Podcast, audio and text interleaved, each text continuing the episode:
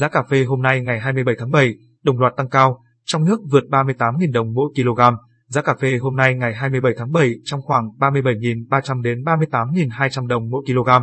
Giá cà phê hai sàn tiếp tục tăng vọt khi xương giá ập đến vành đai trồng cà phê ở miền Nam Brazil, tại huyện Di Linh, Lâm Hà, Bảo Lộc, Lâm Đồng. Giá cà phê hôm nay được thu mua với mức 37.300 đồng mỗi kg.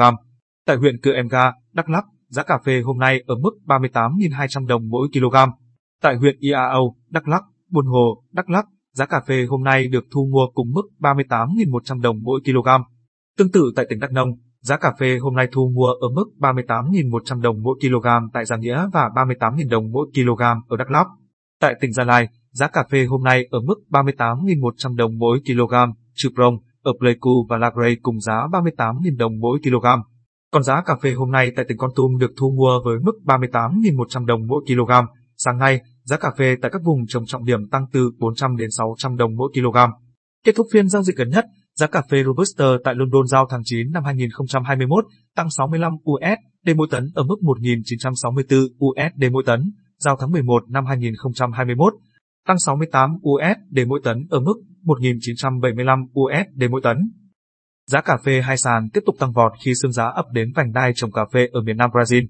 Theo ước tính ban đầu, xương giá sẽ làm thất thu khoảng 1% sản lượng vụ mùa đang thu hoạch và tiềm năng sản lượng của vụ mùa năm 2022 phải cần thêm thời gian mới định lượng được.